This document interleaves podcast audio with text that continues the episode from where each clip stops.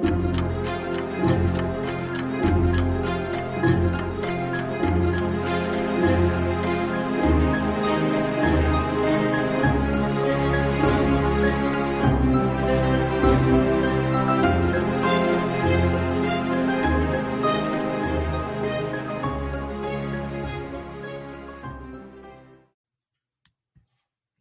Well, welcome back to another episode of Parker's Pensées. This is a podcast where we explore thoughts in philosophy, theology, nature, and life.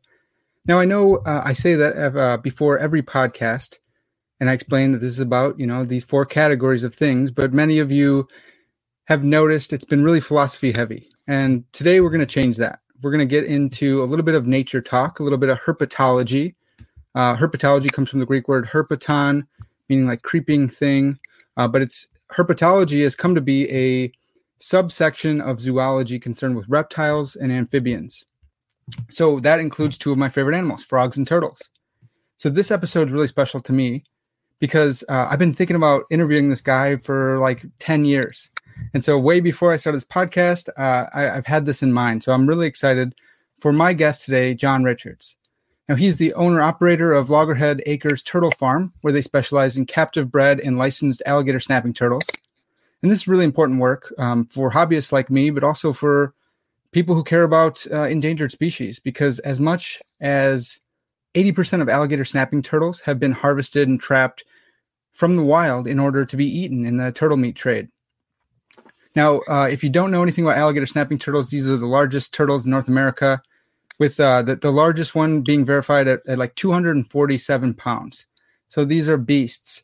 Um, before we get in, if you're interested in, in seeing some more pictures, and buying one of these turtles yourselves, go to turtleman.com and find all the facts you need in order to keep them, in order to get the right permit information, all that good stuff for your state. So without further ado, John, thanks for coming on the podcast, man. Oh, my pleasure, Parker. My pleasure, my friend.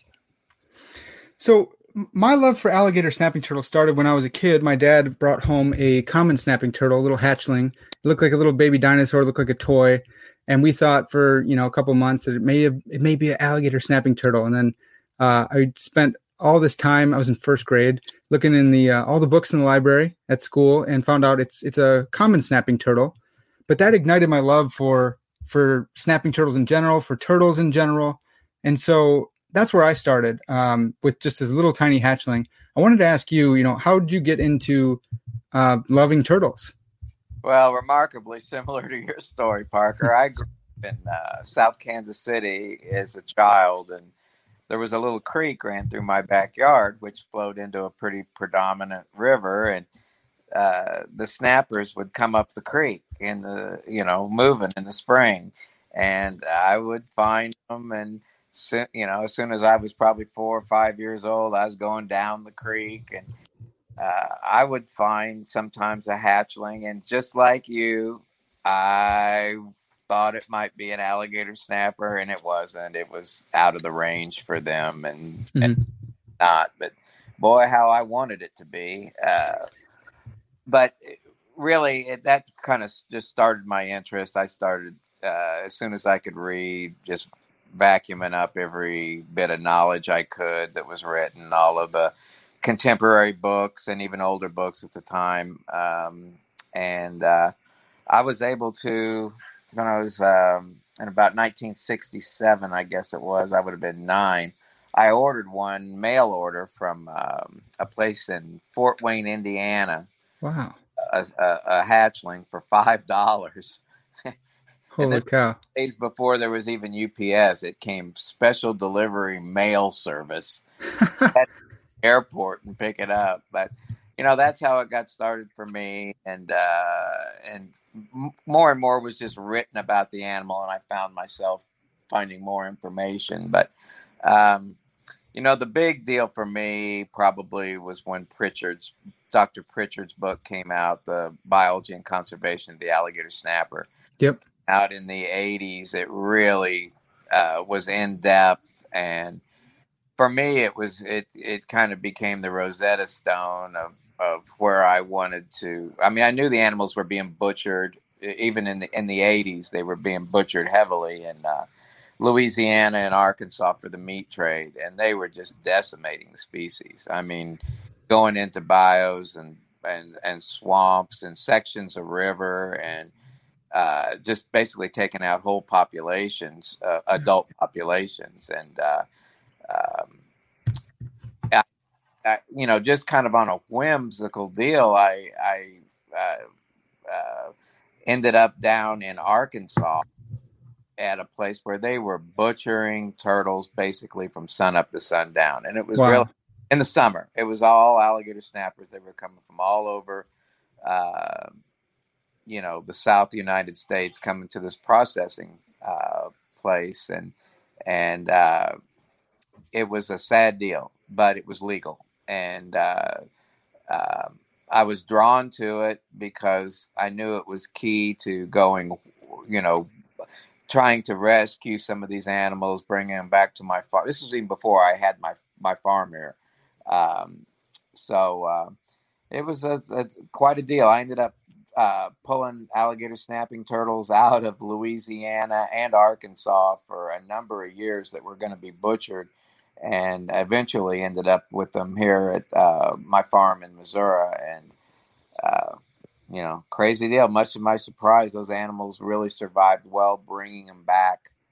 Uh, in some cases, 500 miles north into a climate, into a completely different geography. Yeah. And uh, and they've really prospered like way beyond what I would have thought for a wild caught animals. I mean, yeah, captive bred, they can really withstand a lot of uh, variances, but wild caught, that's a different story. You know that, right? Wild yeah, caught. they're used to their environment that they grew up in. They're used to the water parameters and the stuff they've been eating. Yeah. That, that and then throw on top of being caught in a trap with oh, sure turtles and scratched up, handled by trappers, thrown in barrels and whatever would hold water, and wait till I come down to get them, which sometimes was a couple of weeks. As I was working as for a number of years as a, a full time uh, chef, not cooking turtles, by the way. Uh, That's good. But um, going down to Louisiana when I had my days off, and I'd go down there two or three times a month in the summer. But you know, and I'm not saying everyone survived, but really, I'd say 98 percent, uh, you know, did did well, and uh, yeah. so you know, there's just things going into this, uh, you know, building this farm and this. There was just things that I couldn't know that. Mm-hmm well, luckily for me, happened to break my way. And, you know, sometimes I still look back on it and just go, wow. yeah. Well, so um, with that, with the food industry, there's the, the story that I always hear is that it was like Campbell Soup was making turtle soup cans and they were the ones harvesting out. It, was that your experience? Was this for turtle soup? Were people making turtle kebabs? What, what was the deal well, here? Campbell's did have a big uh, contract with one trapper down in South eh, East United States down in Georgia, Mr. Al Redmond, he would, uh, and he was a really uh, sophisticated trapper in that he had a team. They traveled with refrigerated trucks. They would do hmm. uh, 40, 60 miles of river at a time. Uh, and, you know, it doesn't take long before you really ding up a population when you're putting that kind of concerted effort to it. But yeah, Campbell's was big, but then Campbell's caught the PR rap of it all and and and dropped that. Uh, many states in the southeast United States, being Georgia, Florida, Alabama, where where that early Campbell's soup uh, contract was was really uh, decimating uh, populations. That that Campbell's called it quits, and, hmm. but the damage the damage had been really done. And uh, but Louisiana was another thing because you've got uh, all that Cajun population down south, and that that was a delicacy to them, the turtle meat. Right. So it was still went on. Um, they were pulling turtles out of Arkansas because they had trapped so many in, in Louisiana that they had basically uh, thinned them out so hard it wasn't worth trapping in there anymore.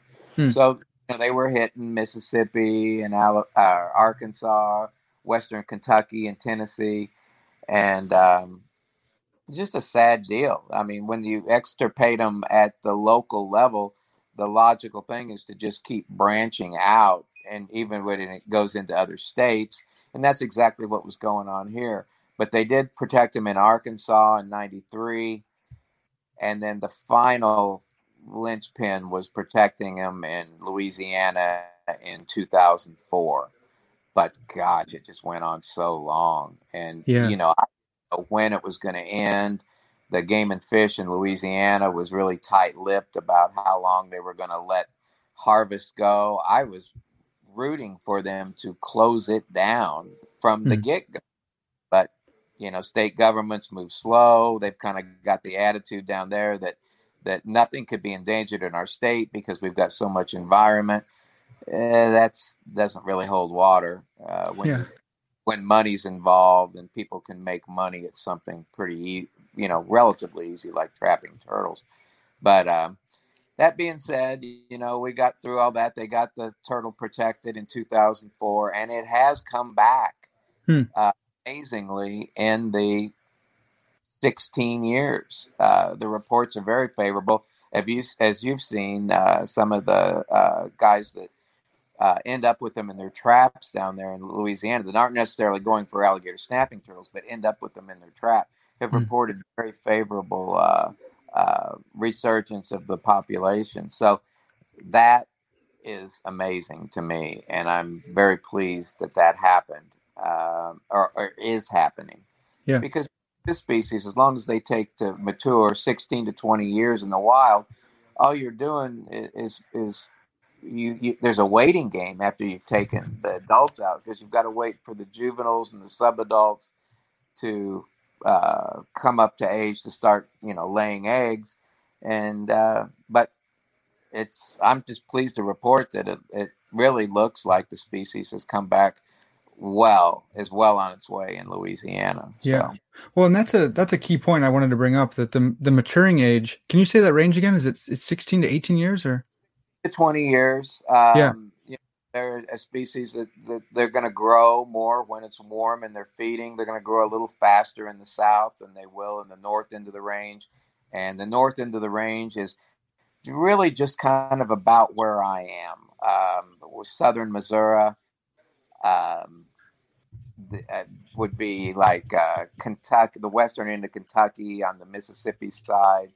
Uh, these are really more of a lowland turtle. They don't come much up into the um, mountains or up into the highlands. They tend to stick in the the the well-defined rivers and uh, um, oxbow sloughs and such. Yeah. But it appears that turtles from the south end of the range can withstand the same temperatures extremes as turtles from the north end of the range. So hmm. that is something we've learned here that you could take a turtle from the I 10 corridor down around Baton Rouge and bring it 500 miles north to uh, southern Missouri. And I've had as much as a foot of ice on my ponds in yeah. uh, extreme winters. We never lose a turtle. Um, yeah. You know, they, even though down where that turtle came from, the, you would never even have a, a skin of white skin of ice water. So, right. Uh, yeah, just a, a, really hardy hardy turtle when you leave them alone. When you stop commercially harvesting them, the, the, the difference between the alligator snapping turtle and the common snapping turtle. So a lot of people uh, in Ohio and in, in rural Illinois, a lot of people who have grown up eating you know turtle soup, and they say, "Yeah, I got me a, a a gator snapper. And it's like, well, you, you probably didn't if you're in the Midwest. Uh, right. You're probably eating common snapping turtles. And that's not as big of a deal because it, it doesn't take as long for them to mature. They can mature and they can lay eggs much quicker than an alligator snapper. Truth is, you would have to have a hellish industry to ever put a dent in the common snapping turtle population because they can, you know, they can female can lay eggs and and uh, you know probably six or seven years. Um, they lay more eggs. They hmm. live in a wider variety of environments. They can pick up and move from point A to point B, from uh, pond to uh, other ponds relatively. Yeah. They're just a really, really prolific species. Alligator snapping turtle just doesn't have that luxury of being able to pick up and move. They're kind of confined to where they are in uh, Gulf draining rivers and bayous and and and uh, waterways, and they kind of are where they are. Unless somebody puts them in a in a new river, they won't get there. Right. Yeah, yeah. So here in Illinois, where I'm at, uh, I have to have a permit for these because they're listed as a endangered species. Um, and and I guess in Southern Illinois that they they find them or they've they've at least put them back in there.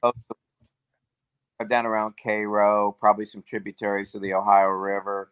I would there and and and I I've never uh, traveled uh, south uh, west or southeast uh, Illinois but I assume there's bayous and swamps, and yeah. uh, it gets you know pretty lowland down there because it is the Mississippi Basin. That there would mm-hmm. be uh, some decent populations. I don't know. I know they've found numerous alligator snapping turtles in Illinois over the years, um, but I don't know what the overall population density is. I don't think it's great compared. Yeah, I don't think so either. Uh, you know, it, it's because it's on the some of it, it it's going to be because it's on the northern end of the range. You're just right. going to have a thinning as you're getting to the outskirts of the range, um, and you know as you get further south into you know uh, Kentucky and then Tennessee and then Mississippi, uh, you know the populations are going to be be more frequent and just more turtles as you get deeper into the heart of the range, which would be uh, really those Gulf states, uh, yeah. Louisiana, East Texas, Mississippi, Alabama, Panhandle of Florida, Southwest Georgia.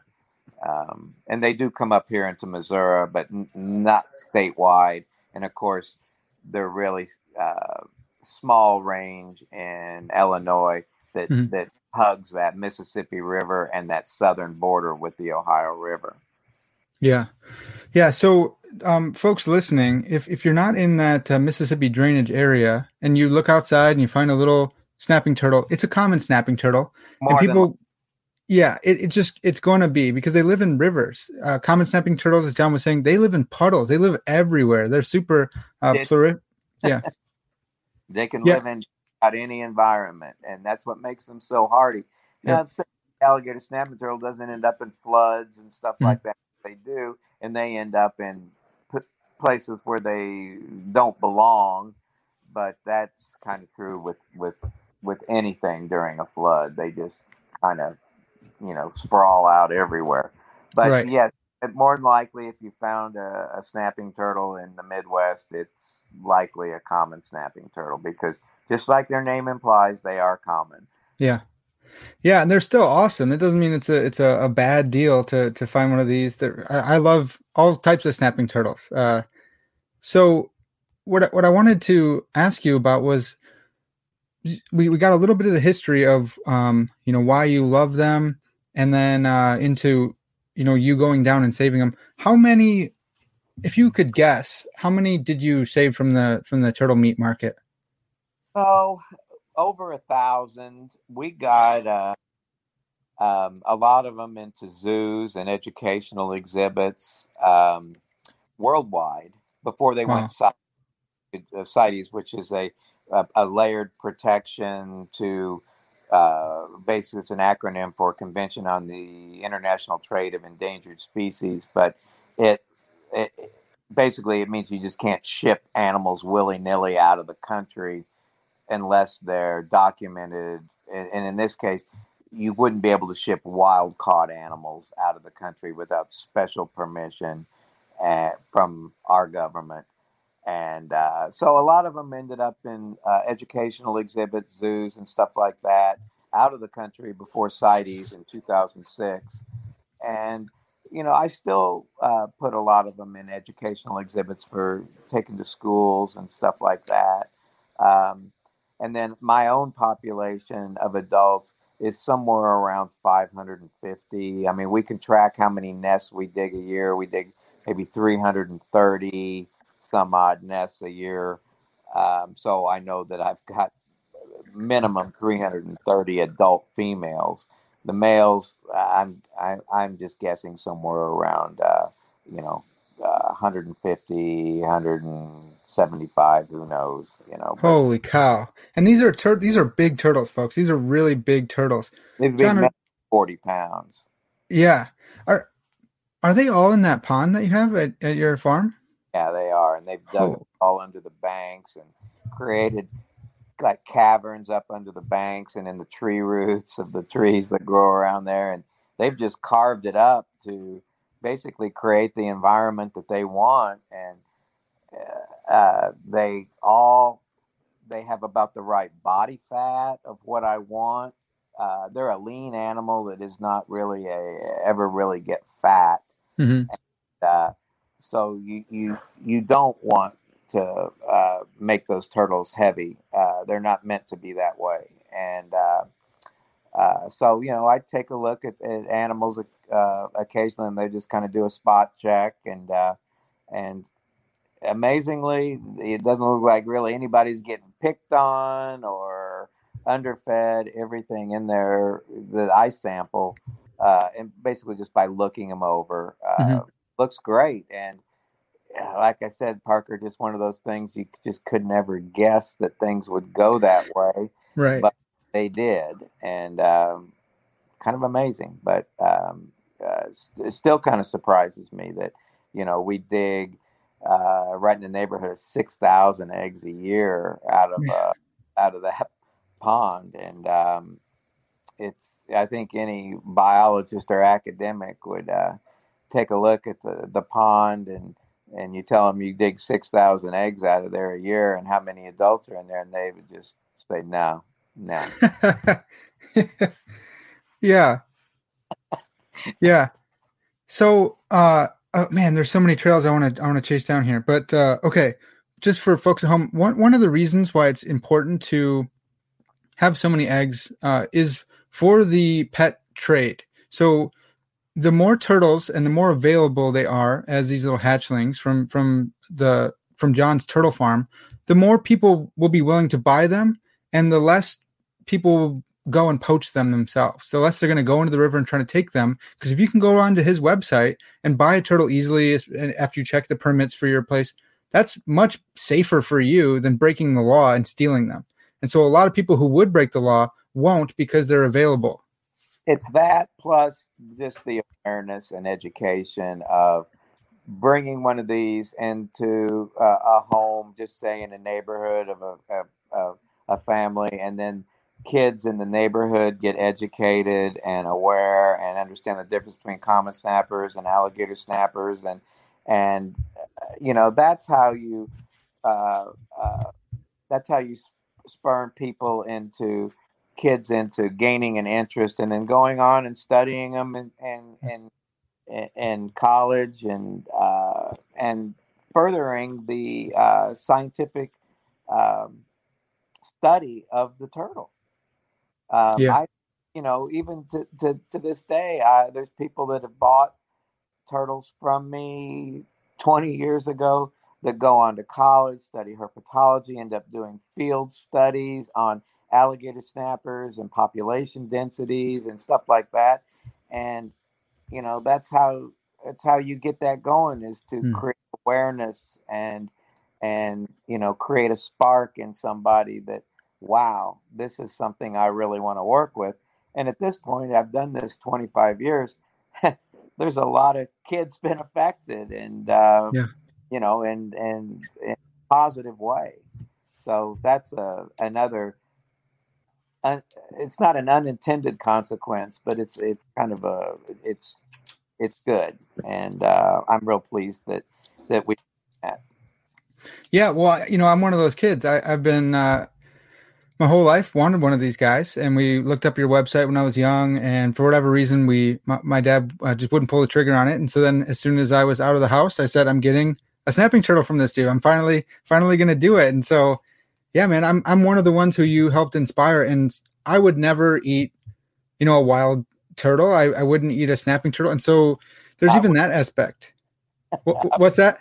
I wouldn't either. Yeah, yeah, and and so even that, you know, so you've encouraged me to research more. I have snapping turtles because of you, and then also you just changed a, a, piece of the culture at least where the the desire for that huge trade that the huge meat market to come back is going to be at least one person less because of this. Yes. And, and you know another thing too that that really is uh, interesting about the species you can't just demand answers on everything and have them i mean you know you can pose questions and get you know educated input but things about this species that we don't understand. Right. And we may never understand. And you just kind of have to come to grips to that. They're a turtle is very difficult to study. They live in the same environment with cottonmouths, alligators, mosquitoes, and just, you know, undesirable type swampy, uh, you know, situations that most people find difficult to do field work on. Yeah. Uh, I mean, it's it's not easy work, and it has to be done in the in the warm months. So you're going to be out there with the the cottonmouths and the mosquitoes and the alligators. Uh, so uh, the species itself is, you know, takes a, a little bit of a daunting individual to, not to mention, they snap. That's right. uh, there's just a lot of things that you know make would discourage people from wanting to uh, study them in depth in their natural environment. So, yeah. Um, but there's more and more people, as as we've seen on some of the Facebook groups and stuff like that. There are some really educated uh, uh, academics out there that um, are really bringing new light to a lot of uh, uh, questions with the species, and I, I, I think that's great. Absolutely. Yeah, yeah absolutely. Um, I saw a video. Uh, maybe it was Greg uh, Wittstock. Uh, someone made a video of of them shipping in a bunch of carp to your pond. Yeah, yeah. Well, it isn't really ship, uh, but uh, I have a deal going with the local bow fishermen. They have these carp derbies where they'll go out and uh, uh, put up a, you know, pay their little entry fees, and they have sponsors put up prizes and stuff, and they'll go out and shoot these invasive carps, the uh, um, the silvers, the big heads, the grass carp, and uh, common carp, and uh, you guys have flying carp down there too. No, they don't come into the Ozarks. They actually come to um, the dam that makes Lake of the Ozarks, uh, but haven't gotten up into the they they don't really come up into the elevation much. Uh, okay, they stay down really towards the Mississippi, Missouri rivers, and Illinois River. Uh, but um, you know, they there's no shortage of invasive carp to shoot, and when they're done with them, they don't want to, they don't eat them, and mm. I really appreciate the fact that I can get fresh, organic food for my animals. I'm not feeding them hormone and antibiotic laden chicken, or uh, I'm feeding them natural food, and uh, it's just really worked out well. And the interesting thing is, you know, these guys that shoot these fish, and I want to get lost in this, but a lot of them are very ecologically minded sportsmen that that deer hunt and fish, right. turkey hunt, and they like the idea that at, at, least something is being used. Yeah, it's an invasive species. It doesn't belong in our waters. It puts pressure on other indigenous species uh, that we hold dear, but it, it, it still is. They feel better if they're if these animals are not just being run through a shredder or uh, oh, buried in a hole in the ground. That they're going to something uh, to some you know some cause and so it's really worked out great and i get all the fish that i really want or need and it's a beautiful thing so yeah yeah that's awesome if you can reuse it and, and take the a bad situation with all these carp and turn it into a good situation of helping you know reproduce these alligator snapping turtles that's awesome oh yeah we're just uh, other thanking each other they're they're thanking me for taking these fish they don't want to bury in the ground and i'm thanking them for fresh organic food for my animals, and it's just uh, it's all good. Yeah. So you said you're you're digging around six thousand nests uh, uh, season. Eggs. Are, eggs. Yeah, yeah. Eggs. Yeah, yeah. Okay. Um, that's a little bit different. but still an insane amount. Yeah. Are you uh is this full time for you and do you have employees at, at the farm? Um, my son works, you know, lives here and works with me. It doesn't require tons of uh, um, uh, of upkeep with the animals. I mean, they're in a, a, a pond that that flushes itself and doesn't mm-hmm. really with with fresh water every time we have a rain and uh, uh, Sky helps. My son's name's Skyler. We call him Sky. He helps dig, dig eggs and and uh, just helps around the farm here. And but one thing you said earlier that I think is is really important. The best thing you can do with these animals is just leave them alone. Mm-hmm. You know, we feed them probably 15 times a summer. Um, uh, and we we try to kind of top them off and then there's about seven months of the year they don't eat. They won't eat in October, November, December, January, February, March, and about towards the end of April, we'll start, um, you know, put a thousand pounds of fish out there, and yeah. uh, they'll make it all go away. and uh, but the idea is to keep them well fed, but not obese. Keep mm-hmm. them that that lean, that that that you know the way they're found in the wild, uh, which is a lean species. Which you wouldn't think that you'd think, oh, they get big and fat. And the species really doesn't. Um, yeah, they're, they're, well, so they're reptiles first and foremost, and and you, I mean, reptiles when they're adults, they don't have to eat every day. They can go, depending on the species, can go a long time without eating. And then secondly, the alligator snappers uh, don't move a lot. They I know they, they come out to hunt and forage, and, and there's been some new research on that uh, lately. At night, they'll do that. But uh, even when they're young, you know, they got that vermiform lure in their mouth. If you guys need to go look up some pictures, uh, uh, go to John's website and, and check out all the different pictures he has from the years. They have this thing called a worm, uh, vermiform. It's a lure, and it fills with blood when fish come. And they lure the fish to them instead of having to go chase them down like a common snapping turtle would. I might point out that that is most effectively used when they're hatchlings and mm. they almost exclusively on the mosquito fish, also known as the gambusia.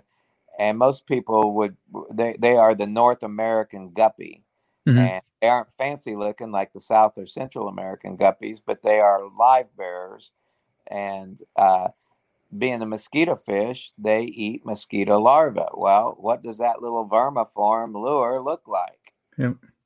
Looks like mosquito larvae. So uh, now they do lure as uh, juveniles and subadults, and I even have a crazy photo that just blew me away in my pond of a about a 60 pounder luring in a clear little section of the pond and I don't usually that animal would see you and just shut up and and just lay low.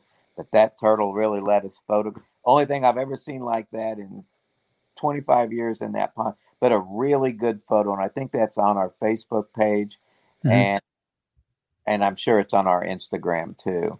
But very interesting that a, a turtle that large luring, uh, especially in about six inch shallow water, but very, very interesting photo of that. You could see the lure. You can actually see the lure kind of jumping and uh, uh, like a worm would um, would wiggle. And yeah, I love that. I actually I've saved that picture to my uh, to my laptop here, and it's really it's really interesting as the lure grows with the turtle, and it's yeah. kind of it's weird to think about that, but not really if you're thinking the turtle's growing and he wants to lure in different size fish. So when he's really small, it looks like a little red worm, looks like a little mosquito larva. And then as it grows, it's looking like a different size worm. And that picture that you took, it looks like there's a night crawler in this turtle's mouth. That's going to lure in a panfish or something. Truth of the matter is, if that turtle's sitting on the bottom of a river or lake and it's 60 pounds and it's luring like that, the chances are that it's going to get something like a large crayfish mm-hmm. or even like a stink pot turtle or some smaller turtle would go through its jaws, not necessarily to get the worm, could be see the worm, but could more or less be a random blunder of just mm. walking the wrong place at the wrong time. And as you know, those turtles are so patient; they will sit there for hours, yeah, underwater, luring. The most patient fisherman you've ever seen. Yep. And uh, you know, uh, they just have all the time in the world, and eventually they score. And you know, I run into folks, especially with the hatchlings. That this goes back to what you were saying just a little bit ago about them not necessarily needing to eat all the time, and that's very true. People will get a hatchling and they think it needs to eat every day, or if it doesn't eat for a couple days, they're worried about it. Truth is, they're not baby birds. They're not baby rabbits. They are reptiles. They have low metabolisms, slow respiration rate, very uh, different and could literally go uh, uh, weeks, if not months, without food and and be all right. And yeah. that's goes against the grain of what most hobbyists uh, they get nervous if their animal doesn't eat for for you know three or four days, and that's just nothing for these things. Um, right. Really isn't. Yeah. Especially so, that have just absorbed their yolk sac and they're full and they're fat, they may they may go two and a half three weeks before they they generally speaking it's just a few days before they uh, before they begin lowering. and when they start lowering with that mouth open you know they're ready to eat yeah yeah so uh, john you got so many turtles hatching every year are you able to sell all of those turtles, or are you donating to various uh, states DNR to repopulate? What, what, what happens to these turtles? No, I wish that um, more states would um, uh, kind of sign on with a uh, captive bred release program to where, say, like I offered your state, Illinois. Uh, it's been some years, but I believe it was two hundred a year. I wanted to enter a like a, a 10 year contract with them that I would supply them. But I don't know, you know, state DNRs and like my mm-hmm. Department of Conservation, I've offered them the same deal. They get kind of wobbly kneed and, oh, we don't know, you know, if we can, you know, they kind of work on their own programs, which is just kind of small scale. I mean, yeah. I, if, if we could, you know, just say Missouri. Well, we don't have a huge range, just like Illinois. We don't have a huge range of alligator snapping turtles, but you know, it that wouldn't take uh, a mathematician to figure out that if you raised 200 a year to four inches and released them in suitable protected environment, that you would probably have north of an 80% survival uh, survivorship to adulthood and you could really plant the seeds for the future. I mean, you could go into areas that you know that these turtles have formerly been abundant or is good and select that environment um, protect them as far as you know no uh, trot line fishing no limb lines no hoop nets excuse me and uh, you really could effectively plant the seeds for 20 years down the road um, but state agencies sometimes are slow to move.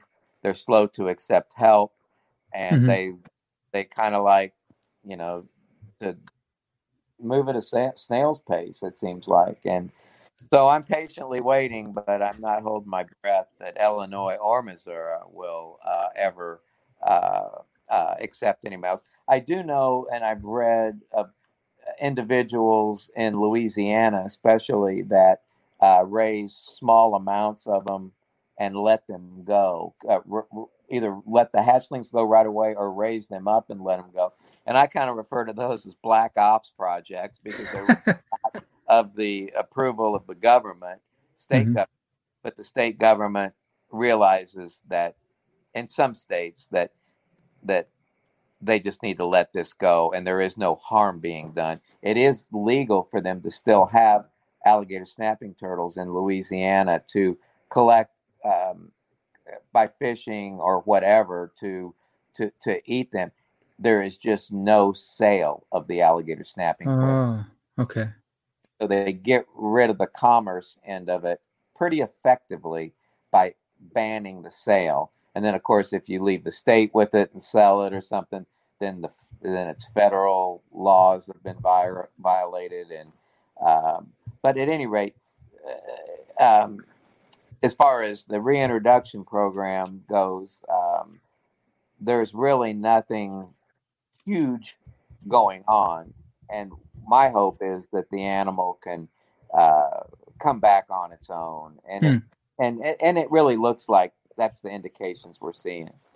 Yeah. So. that's really helpful. One of my dreams would be in, you know, 20 years or whatever that my turtles would be ready to go and I could donate some eggs to Illinois DNR. Uh, if I'm still living here, who knows? You know, maybe I'll move south and try to make my own pond kind of thing. But I would love to do that. Help out with blandings and spotted turtles and alligator snappers because, you know, uh, blandings and spotteds get uh, their habitat destroyed, and so I don't think it's been the meat market like alligator snappers. But they're putting up parking lots in every marsh ever. You know, yeah. all around Chicagolands. It's really a big marsh, but they pave over everything.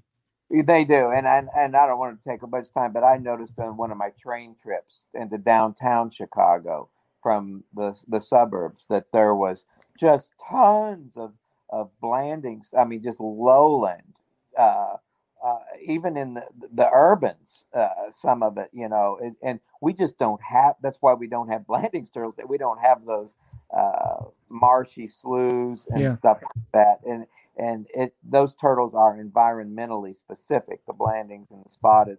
And you take away the environment, you take away the turtle. And of yeah. course, building roads just they just uh, get hammered on the highways yeah. and, and roads, and that's just another part of environmental destruction, if you ask me. Building roads and highways. Yeah, definitely. And so, so you know, you've inspired me. Looking at your, I had no idea the the scale that you were doing until we talked right now, uh, with the amount that you have. But you've definitely inspired me, and I know you've inspired others to to get to work on on alligator snappers, but also on other species like the blandings and the spotted. And so that's something that I could do here. I could make my own pond and start that going. The problem with Illinois is you're not you're not allowed to breed your uh, endangered species yet, and I think they're working on some le- legislation. So hopefully, you know, the next five ten years we can get that going. But uh, yeah, we'll see. Big on telling you you can't do something, but they won't tell you why. Yeah, and uh, and this that may very well be one of those things, and they've come to the realization. Well, we don't really have any good reason why someone couldn't breed an endangered species, as long as it wasn't taken from the wild. Mm-hmm. I mean, it is your property. There is property laws. Right. Yeah. yeah. Oh, it's so true. So, um, keeping keeping going here, uh, just a random question. I don't know if you'll have an answer for this. How old do you think your uh, your oldest turtle is? Well, I will generalize it this way. I have some females that, oh my gosh, just look like Methuselahs. They're just wore The shells, the keels almost worn off, all grayed out. Look like they're over a hundred years old, and they looked like that twenty and twenty-five years ago, and they're wow. still in, cranking out eggs every year. I I I really believe that this turtle goes 150 to 200 years. Wow. Uh, relatively common for them to do that.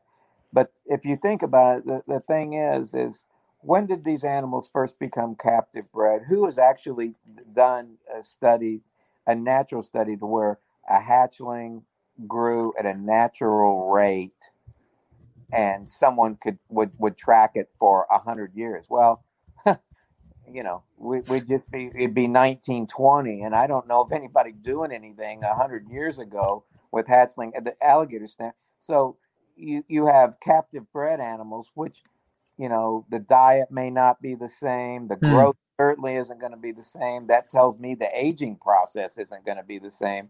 These animals probably aren't going to live as long because they're not eating the the the, the natural diet and I'm telling you, these leaner animals are going to live longer. Hmm. They're they're going to live longer. Um, heavy animals aren't any healthier than heavy people. Um, you know, some of these. Uh, it's a a rule of thumb uh, to some that if you had a 150 pound turtle that was caught out of the wild, that animal is likely about a pound a year at, a, at about 150 pounds. Um, That obviously is not exact, but I think that is a pretty good rule on a wild caught animal. Hmm. Uh, that you know has not been uh, uh, overfed or even really plumped up. Just you know, making its living day by day. And Yeah. and I I strongly believe these animals go 150 to 200, and 100 is a it, it, at 100 years old, that just is a relatively common thing. Yeah, which is just so insane to to go back in your history book and see what was going on when this turtle was a hatchling. well, about this too, when you go in and trap, uh, they, when they were trapping them, and you go into an area and just take out all the adults, uh, you're removing a huge amount of the eggs that would be deposited in the ground, and Mhm. you know those those nests are predated on by raccoons, uh, uh, armadillos, skunks, what possums, uh, and you you you need a large population to uh, to where you know one or two percent of of the hatchlings make it to adulthood, and the less eggs you have in the ground, um, you know it, it it hurts that propelling that breeding population forward when you're missing almost all of the adults Yeah. have, have been uh, have been trapped out. So it's it's you know it's a daunting thing, but you know nature finds its way, and I think this species is uh, uh, a, a lot more diverse Hmm. than uh, environmentally. They've discovered populations in areas that they did not think that that, that would be an adequate environment, and they're finding that yeah, these animals have been living in here a long, long time and doing quite well. So there's still a lot being learned. Still a Yeah. lot being learned. So how many how many eggs in a clutch per uh, average? Do you think? I would say 28, uh, 28 to 32, something in there. Um, I'd say if you looked at all on my ledger sheets of all the nests that we have dug and we, we track them day by day, each day that they lay every year, I'd say the average number is probably 28. Wow. Yeah, that is not what you'd expect. Knowing you know uh, common snappers can lay up to like forty or so. Common snappers can lay 70 or 75. Whoa! Holy cow! Yeah. And, Yeah. and much smaller. And another thing with the common snappers, when when when she's gravid and just full of eggs, that turtle looks like you know ten pounds of meat stuffed in a five pound sack and, or shell. and uh, uh, the alligator snapper never quite gets like that uh, extreme bloated up with eggs, Hmm. but are considerably bigger. Turtles considerably bigger. Mhm. And, and male alligator snapper matures at a shell length of 14 to 15 inches, uh, somewhere around 28 pounds, 26, 28 pounds on the average. And um, and as they get bigger, and you won't find any females much bigger than 60 pounds. Oh Mhm. yeah, there's there's been a few in the 70s and stuff, but but uh, and and those animals will go up into the upper 30s and lower 40s. I think like last year, the biggest nest we dug was I think I think we did a 46 or a 48. There were several of them. Whoa. Okay. Um. Yeah. So just There's a lot of 20s and 22s. You know. Yeah. yeah, yeah, yeah. That's so interesting to think about. So, um, just a couple more questions here for. you. Thanks again for all your time. Do you have any idea how big your your biggest male is? No, you you know I could guess maybe 130 to 150 pounds. You don't know. Oh. see their heads out there and and of course some individuals have just a little bigger heads than others so but uh, you know you can't just on demand yank a turtle out of that pond It's- Right. uh, you set a trap out there you'll get six or eight in there and it's just a nightmare you can't even get the trap out of the water it's so heavy and Yeah. just a, a hornet's nest but you know at this point parker we are just content watching these animals hmm um, observing them. It's such a beautiful thing to watch them basically they they they believe they're in their natural environment. They're they're wild. They are skittish. Hmm you know at feeding time they do come up uh, they stay underwater but you can see bubbles they they when they hear the tractor coming, it's usually bringing a a, a bucket, a cubic yard of fish. and, Tyler's noted when when he fires up that tractor, boy, they just. But you don't see them; they're down yeah. on the bottom, and the water's cloudy. But uh, uh, that's about as tame as is is, is it's probably ever going to get, and uh, and I'm really surprised we've gotten that far. There's no hand feeding or anything right. that in the that pond. They just yeah. wouldn't have anything to do. Uh, they, you know, they're just super reclusive animals, and I want them to stay that way. Yeah. Well, there's a reason they they live so long and they get so big because they're smart and they're you know they're skittish and they keep themselves and they're calm. Yeah, but the funny thing is, you know, the common snappers are so bold, and I actually raised them for several years, and those things would actually come out of the what feeding time, and they'll eat pellets, they'll eat fish, they don't even care what you put there, but they'll come out of the water and come up to your feet. Yeah. And so, you know, there's just a, you know, a, a chasm of difference between uh, Chelydra, the common snapper, and Macrochelys, the alligator snapper, and that they both have you know, long tails and they both snap, but you know, there's huge differences in their uh, just the way they go about their business and uh, uh, and their the alligator snapping turtle will literally run. I mean, will retreat from you. Mm-hmm. Will nothing to do in the wild. Will scurry away. And common snappers, they don't really want much to do with but they're much bolder. They'll come up and clean off a stringer of fish that you've caught hanging from the dock or the boat. Alligator snapper unless it was completely left alone and there wasn't any they wouldn't be anywhere near where people are. They yeah. can the vibes they can feel it yeah. and don't want anything to do with it. Yeah. Yeah so um are are you still? I, saw that Greg um, Whitstock he he got a um, big male from you. Are you still are you still like donating, selling to like like Bass Pro kind of places? Um, not really. I mean, I've kind of quit taking adults out of my um, my breeder pond. They've just there's I mean, I've just noticed they they're doing so good. They seem mm. and everything just going right.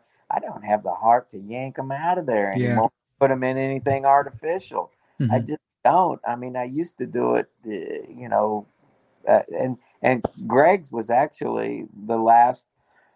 excuse me, the last turtle that I um, um, that I took out of there, and that's been uh, a couple years, mm-hmm. and and he hounded me pretty good for it too. Yeah, he's another one of those guys who's just grown up his whole life wanting a, a alligator snapping turtle. Yeah, and he can write the check, so you know. That's great. Um, how, how, about poaching? Is poaching uh, still a significant thing? I know I see people in China. I follow them on Instagram, and seems like they're poaching from the states. Uh, um, is, is, that I, so concern? No, I don't think so. I know that it happens on a minor scale. I don't think you can get away with with much these days uh, okay. without getting caught and without people being found out. It'd be really difficult to get anything out of the country uh, without taking a major risk. Okay. Uh, because of the CITES status they have. Um, you know that there's people that catch them in uh, uh, states that it's outlawed, that there's no possession limit, and they're eating them. But this turtle did not get endangered and threatened from people taking them home to eat them. Is that something I want to see? No. Right. But it's the commercial end of it. It's where the money gets involved. It's where you get teams of commercial trappers and refrigerated yeah. trucks and and and places where you take these animals to butcher and and distribute. That's how they get endangered. It isn't, you know, uh, a poor family in the panhandle of Florida that you know is looking for dinner for a couple of nights. Right. And that's my feeling. No, I don't like to see these animals butchered, and I would never do that. But you know, to be fair, that isn't what got them in the situation they're in. It was the commercial industry that did. Yeah. What a great. That's a great point. Yeah. Get um, money, so- but you know, it's quite a different thing to to take something and uh, out of the wild and take it home and feed your family versus setting up a commercial enterprise and selling them and uh, and you would not get away with that for very long at all. Yeah. uh, there was a couple of years ago uh, a, a, bust that was ha- happened down in louisiana. They were running them over to texas and uh, feds got involved and i think those boys are in prison. Wow. Yeah, I love I love to see that kind of progress that we've made uh, in protecting these guys, and that, like you said, it's encouraging to know that this couldn't happen. You couldn't do a commercial operation very long without getting caught and, and getting uh, in trouble for it. Not in the days of uh, the uh, internet and forums, and uh, it might go on for a short span, but uh, um, it wouldn't last long. It just yeah. would. Well, okay, so that brings me to the, to the last question here. So, John, what happens after you? Is there any is there any um, plans to expand? Is there any do your does your son is will he take over? You know what what happens next? Well, he knows everything I know about the um, care of the adults, when to feed them, how to feed them, the fish hookups, you know, the the carp derbies. Uh, uh, he knows how to dig eggs better than I do. He can find nests better than I can. Mm. Uh, you know what's you know I am happy to report that I'm in, to my knowledge, in relatively good health. yeah, it's, wasn't. but um, yeah, it's there's something that uh, because you could never get all the animals out of that. Right. That point. right. Yeah, I mean, couldn't. It would be a fool's errand. Uh, they're going to dig up in the mud. They're going to get up underneath the banks, uh, you know, and actually kind of pack in there like sardines when if, if somebody was to drain the pond. Mm-hmm. Uh, you know, it's something we're going to have to work on. Park. have to work on. But uh, you know, Sky's 27 years old and in good health, so mm. um, they, uh, if I would happen to suddenly pass, they would have a good caretaker. Um, the problem we're running into is uh, that we're seeing is that turtles of nests that we missed like 20 years ago and more are now starting to become mature and are um, uh, adding to the collective of uh, of eggs laid every year. Last year, we, we had been uh, digging 55, 5,600 eggs since about since about 2006 or seven. Well, yeah. for, for 55, 5,600. Well, the year before last, we had a crazy spike that I just blew us away. All of a sudden, we're digging like 6,300 and some change. Whoa. Well, you could explain away maybe 150 eggs as well. We just found more. Yeah. Had a great, great feeding year or something. Well, no, that, it, that you can't explain that away with 800 plus eggs. So it really, it, it we've come to the conclusion because the time is is right. It, we've had 20. I mean, when when we first set that up, and, and I was putting alligator snappers in that in that pond on this property here in 1990, the spring of 1996. Hmm. Uh, and we were not the well Skyler was three. He's 20 now. So, uh, you know, we were not the astute nest finders that we are today. Mm-hmm. So imagine how many nests that we missed of turtles that went back into the pond and uh, the per- small percentage of them that survived to adulthood. But, you know, uh, 2019 was the first year that we saw this spike in eggs that couldn't really be explained by oh those females were holding back all those years. Yeah, no, yeah. No, I'm buying that. Yeah, I'm buying that. Uh, that we we what we've had is we've had basically I, I guess would you consider that an F1 generation blending into uh, uh, uh the uh, pre-existing population. Yeah. Uh, just kind of another mind bender thing, Parker, that uh, I always thought that the egg production in that pond would just over the decades dwindle down and Right. just ebb ebb out over who knows how long, maybe 60, 80, who knows, 100 years. Now it doesn't look like that's the case at all.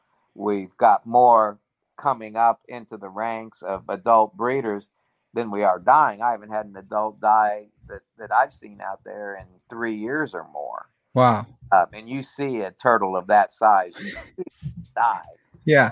they float up. Uh, but um, so, in all likelihood, we're going to have to probably move some of those animals into another pond that I have on the property that's already fenced. It's a great pond. It's a great environment, maybe even better than the one that they're in. But Okay. you know, we just have to, you know, see what develops and uh, you know, make a make a decision down the road. Yeah. And so you're saying so a, a female um, alligator snapper she'll only lay once a season, is that right? Yes. Okay.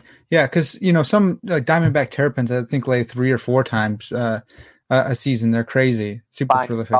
will lay three or you know two or three times a season. Even my, um, you know some of the little stuff like razorback musk and some of the they'll they'll they'll they'll lay two or three two or three eggs two or three times a year. Yeah. Wow, that's so interesting about the snap, and that's that's actually crazy to think about for you. You know, you've been at it so long that you got this this F one generation, all adults. They're they're they're breeding now. Never would have thought. Yeah. Yeah. Well, this has been awesome, man. Thanks so much for all your time. Thanks for all you do. Seriously, this has been one of my favorite interviews because I've I've been wanting to do it so long, and I appreciate so much uh, all the work that you put into to to helping save these turtles. That's the whole thing, Parker. You know, it isn't really work; it's play. Right. And that, that's a good life hack. They can't, nobody can tell if I'm working or playing. That's great. When you play, you got a pretty good gig going. Yeah, that's right. That's right. Well, awesome, man. Thanks again for your time. I, you know, I thank God for for the Loggerhead Acres uh, Turtle Farm, and uh, you know, we could talk about this more. Maybe someday we will, but for now, that's going to have to do it. And as and during Oh. the spring we do something uh, uh, and during nesting season and people could see the the eggs and how we did yeah, yeah, John, I uh, you, you cut out there at the end. Uh, I missed the first part of that. You, you were saying uh, be, before you, you talked about the nests. maybe in the springtime we can uh, do the same thing you can see how we put the eggs up and all that Yes, that would be fantastic. People would love that. I would. That would be like a, a, a lifelong dream of mine. That'd be fantastic. So, yeah. we get Tyler involved in that too Yeah, that'd be great. Yeah. Well, awesome, man. I'll let you go here. Thanks again. Appreciate all your work. All right. My pleasure, Parker. Talk right. soon. Yep.